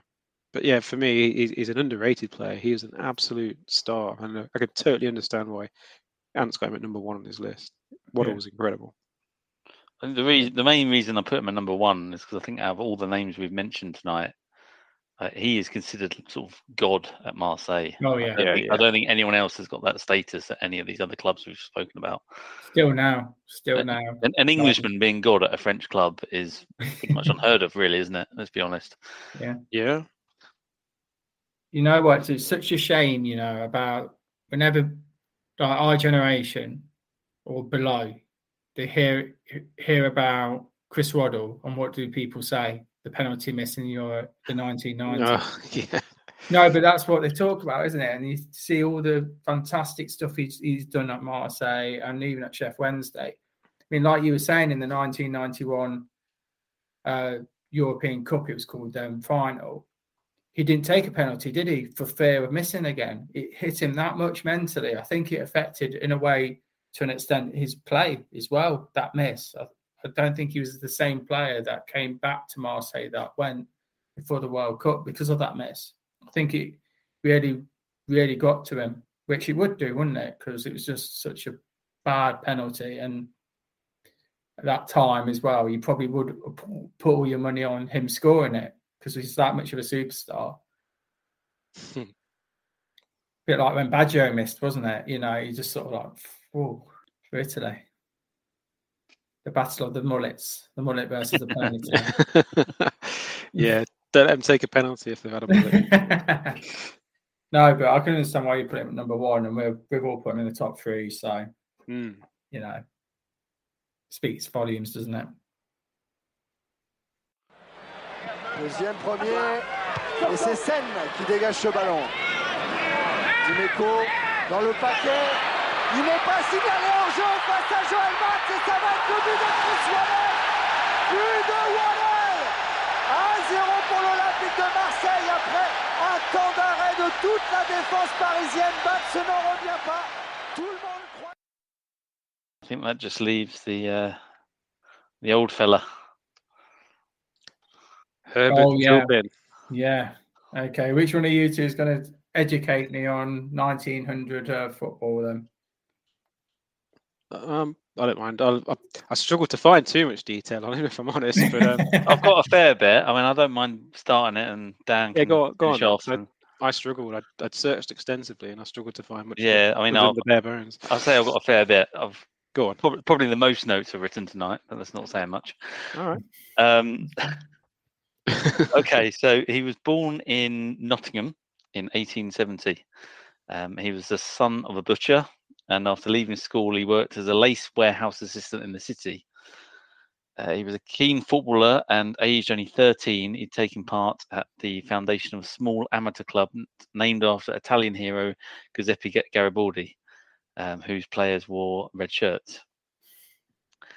Uh, however, he then went on to play for Dan's favourite team, Notts, Notts Olympic. Oh no, it's Blackburn Olympic you like? Oh, yeah, yeah, I apologise. Yeah, Notts Olympic. Um, and then for St Andrews. In 1981, so in, in 1891, Kilpin moved to Turin in Italy in order to work for Edoardo Bosio, an Italian Swiss textile merchant with links to a Nottingham lace manufacturer. In the same year, uh, Bosio founded Internazionale Torino, uh, believed to be the first Italian football club. Kilpin played for the team, becoming the first ever Englishman to play uh, football abroad. And during this time, he took part in the first two editions of the Italian Football Championship, losing both times in the final against uh, Genoa. After that, he moved to Milan. Um, and it was in this city where Kilpin played a role in establishing the landscape of European club football by founding a team known as the Milan Cricket and Football Club uh, on the 13th of December 1899. It was Kilpin who decided upon the red, the famous red and black colour scheme, which Milan wear to this day. And he spent nine seasons at the club, making a total of 23 appearances, uh, scoring seven goals. Um, and he then went on to lead the uh, Rossoneri to two more titles in 1906 and 1907. Because obviously he went on to be their manager, I think, uh, man, player manager for a bit. Um, and yeah, I, like me and Dan just said, trying to find something on is quite hard because despite founding one of Europe's greatest ever football clubs and playing such a key role, um, no one knows anything about him. That's pretty much all I have. I've I've not got you've you've you've got more notes than I had to be fair. Apart from I've got one anecdote where apparently he was um his personality was is a little bit sort of um uh, eccentric with attention to detail. I, there's probably there's probably other terms for that, but um apparently on his wedding night in 1905, uh, Kilpin received an invitation by telegram to play a match against Genoa, Genoa the following day. And promptly the next morning, he reminded his new wife that he'd only agreed to marry her on the understanding that she would not prevent him from playing football. he went and played the match. Oh, brilliant! wow. I didn't. I didn't find that anywhere. Yeah, but yeah, I mean, I, I think it's just incredible that uh, it's an Englishman that's gone abroad for work reasons and he's ended up founding AC Milan and then being player manager and playing in the team that's won. I think he won titles in 1901, 1906, 1907. So he's won three league titles with AC Milan as well as founding them. So I just had to make it my number one. Yeah, it was kind of why I was considering making number one, but then I thought, well, he hasn't won a great deal, so I knocked him back a little bit. But founding one of the best teams in football is it's hard to knock that. Yeah. No, that's great. That is. There's apparently where where we used to live in Nottingham. Um, there's like a mini museum. I think I think it's a butcher's or something now, and it's got an AC Milan sticker in the window. Oh wow! Of like the, the old house he used to live in.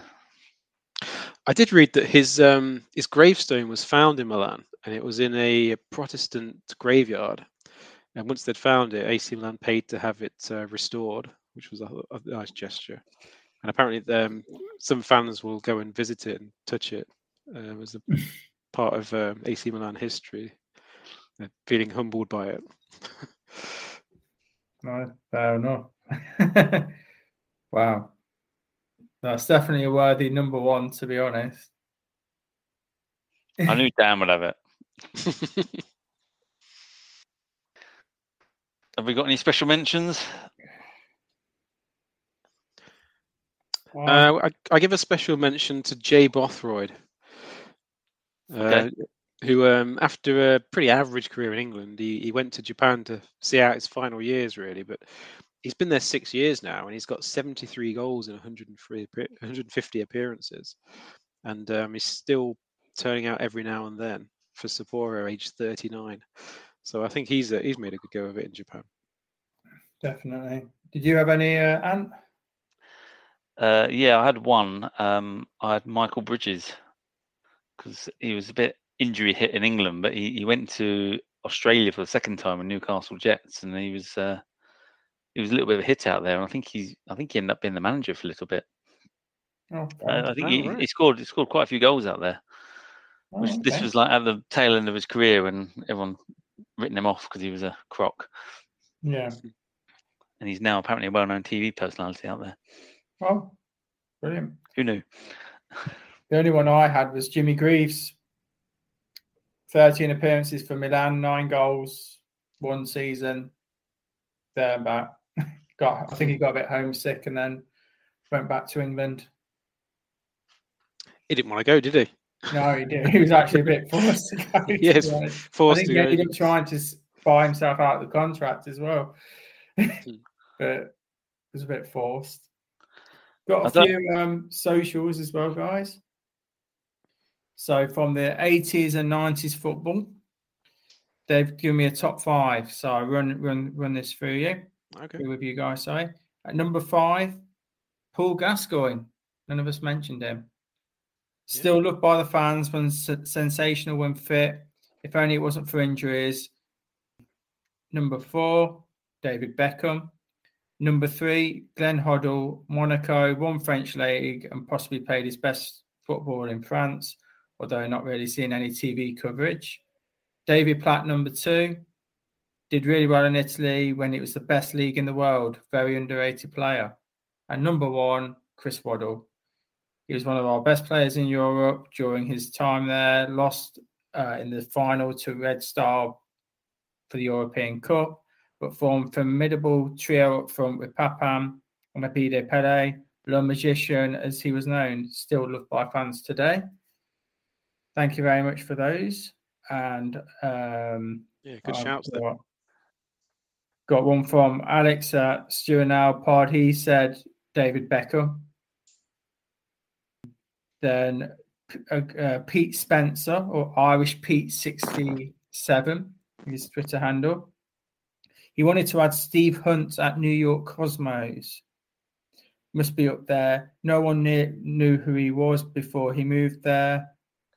Um, Dennis Tueart too. He played with Pele, Beckenbauer, and Chinaglia. And then he also said Kevin Keegan overcame team not accepting him to lead the title. Then said Owen Hargreaves, Chris Waddle. Um, then I had FT LOL podcast. He said, What a great topic to do. Thank you very much. Mhm, thanks. Off the top of his head, he would say McManaman, Beckham, and Laurie Cunningham at Madrid. Yeah, that was sorry. That was another honourable mention for me. I just Yeah. didn't talk about him because um, You already previously. spoke about him, didn't you? Yeah, yeah, Yeah. A good shout. Yep. Chris Kelly put uh, Kevin Keegan at Hamburg. Um, and then um, he actually put Jay Bothroyd as well. Did very well with Japanese football as well. So that's everything from our socials. Very good. There was one that surprised me. I don't think he was a success out there, but I didn't realise that Akinfenwa started in Lithuania. Yes, he did. Yeah. Right. I had no. I, I just thought he was a homeboy that did, a- you know, played for every club under the sun in England. Didn't realise he'd actually started abroad. Yeah, that was it. I think he had quite a good scoring record there as well. Not too Yeah, bad. I think he, he, I think he suffered a bit of racism, unfortunately. Which is Yeah, why back yeah, yeah, yeah. Okay, so that's the end of the top ten. Whose pick is it next time? Would it be Dan's, I think. So Dan, go get your head scratching for your top ten. If you've already got one, then you can tell us now. Not No, not No, yet. That's fine. yet. Just let us know. Uh, yeah, any questions? Obviously, email us at uh, VAR at the bar to 2020 at gmail.com, or you can uh, tweet us at VAR at the bar or Facebook us at VAR at the bar. So, you guys ready for a quiz then? Yeah, why not? Yeah, bring it on. 13 questions today, guys. So, a bit shorter than normal. Thought we'd just Okay. ease ourselves in. Question one Which Bayern Munich player and French international had a minor heart operation last Kingsley week? Coman. That's quick. Yeah, well done. One nil out. Which Premier League has spent the least during the summer? Burnley, Uh, no, Norwich, uh, no, Brentford. no. One more guess each. Do you want a clue? They've sold a lot. or they've sold their best player. Southampton. Yeah, well done. Ant. okay. On the 22nd of August, a La League One match was abandoned due to home fans throwing missiles at Marseille players, mainly Dimitri Payet, who was the home team. was it Nice? Yeah, correct. They weren't being very nice there, were they? Oh, dear.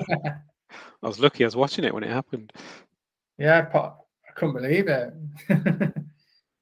okay, so this is uh, name the player. So I'll give you the clubs. So the first one is Zaliniga, Teplice, Wolfsburg, Man City, Roma, Inter. Um, Dzeko. Yeah, well done. Three one. Okay. This is another one. Another name the player. Leeds. Swindon on loan. Newcastle. Villa. Milner. Yeah. Well done, Dan. Well done. Yeah, good shout. Okay, so I've got a gamble question.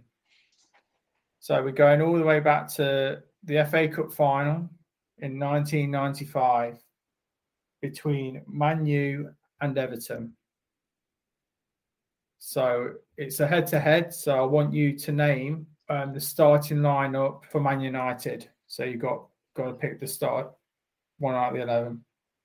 So I'll go with Ant to start with the first player. Schmeichel. Yeah, correct. Giggs. He's a sub, mate. um, so with Schmeichel, Gary Neville, Steve Bruce, Gary Pallister, Irwin, Keane, Ince, Butt, Sharp, McClair, and Mark Hughes. Lucky there, mate. Four two. Well, that was the shortest gamble we've ever had. It was, wasn't it? It wasn't a gamble. Why do you call it that? okay, next one is a gamble one. So we'll be looking at doing a Dan for his first um, gamble. So that's Jermaine Defoe played for seven teams. Who are they? So what number do you want to start us off with? Uh, four. Okay, gone four. I know Five. Ant's normally good at these. I'll have to go six. You are you going to go full house, Ant? I definitely know six. Whether I know the last one, uh, I'll give it a go. Full house. When you're ready, mate.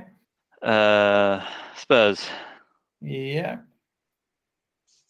West Ham, yeah, um, Sunderland, yeah. um, Rangers, Correct. uh, Portsmouth. Yeah, you're on to five. How many is it? Seven. Seven, yeah. God. Um, uh, Bournemouth. Yeah, well done, mate. One more. Oh God. Um, American team. Toronto. You said Toronto. Said American team. Oh, Canadian Give me a team. Ca- No.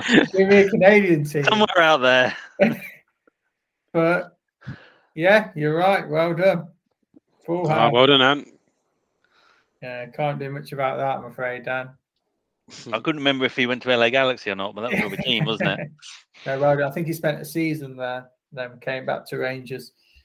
Yeah, I, I might know my football teams. I don't know my geography. Okay, next question eight.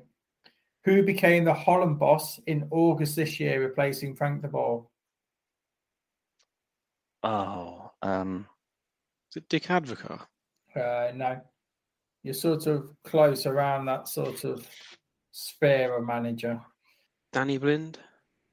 He's managed in the Prem. Gus Hiddink? No, You- you're very close. it's on the tip of my tongue and I can't think Louis, of it. Louis Van Gaal? yes, well Ah! done. No, it's, it's his, he's on his third stint as I couldn't manager. quite get it off my tongue. Right, so another head to head. So this is the first 11 for Real against Liverpool in the Champions League final. So this is the famous Karius Bloomer one. This is a clue. So can you name me, Dan, to start off with the start any of the players on the starting lineup for Real Madrid? I don't remember this one very well. I don't remember the substitutes. Yeah. yeah. One especially, eh? Ramos. Sergio Ramos. Yep, good start. Um, Courtois. No. Okay. That was Navas. Uh, so it was Ver, Ver, uh, so we had um, Ramos, Marciano, Varane, Carvalho, um, Modric, Kroos, Isco, Benzema, Ronaldo, and then there was a famous Gav Bale. Shortest gamble question we've ever had, that. Well, I don't sound like Jamie Redknapp.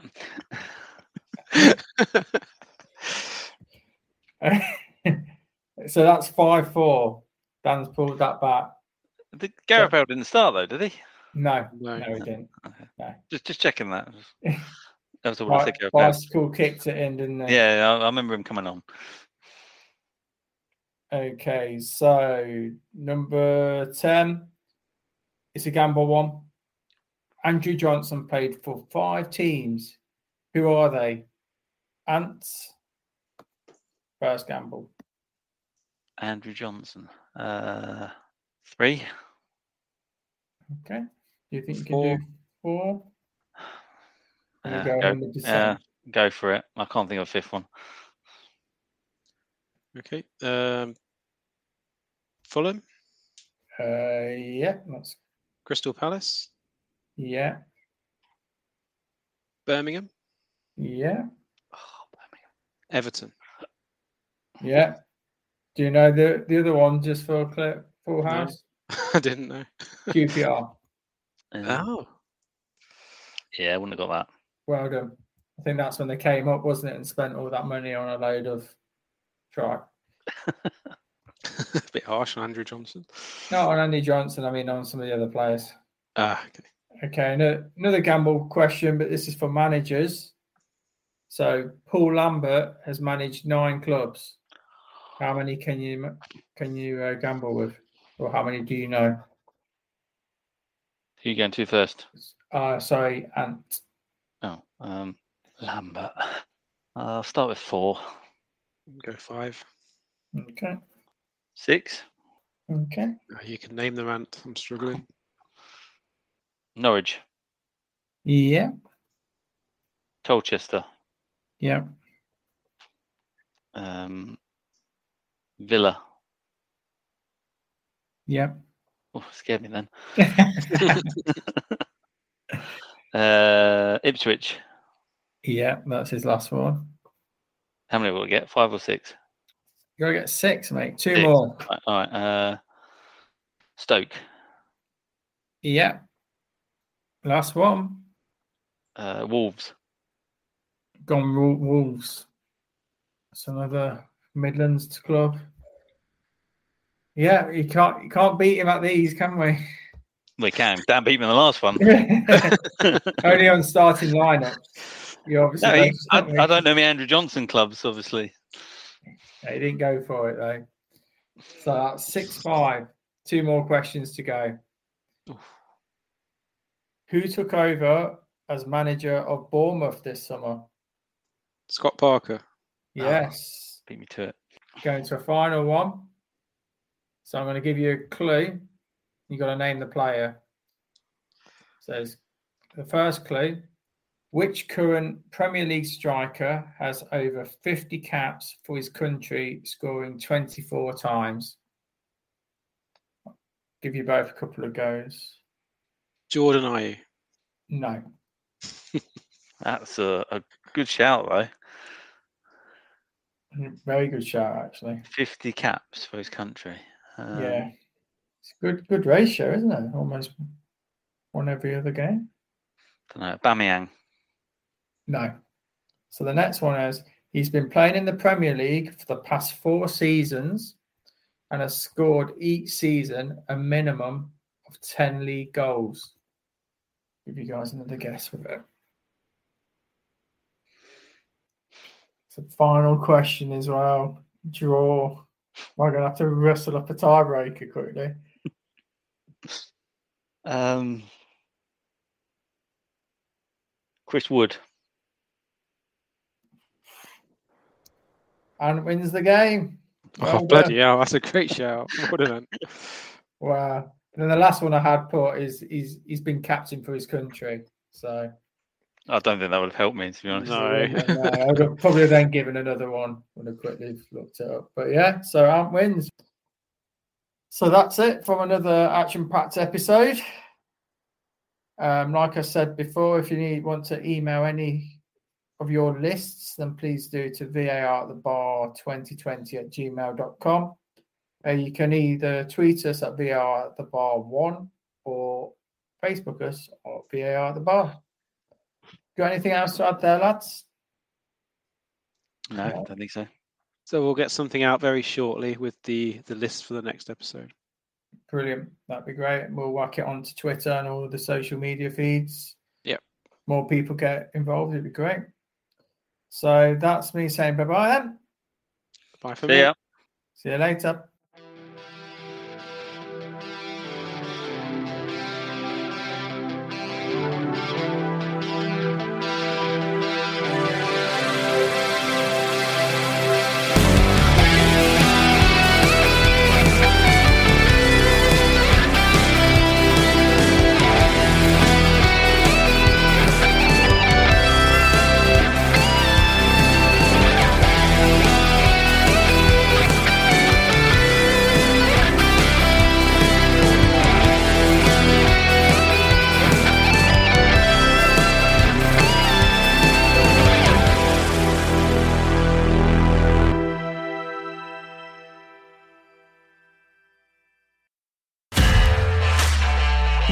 Podcast is part of the Sports Social Podcast Network.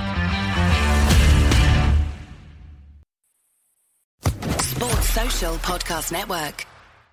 Hello, it is Ryan, and we could all use an extra bright spot in our day, couldn't we? Just to make up for things like sitting in traffic, doing the dishes, counting your steps, you know, all the mundane stuff. That is why I'm such a big fan of Chumba Casino. Chumba Casino has all your favorite social casino style games that you can play for free anytime, anywhere with daily bonuses. That should brighten your day a little.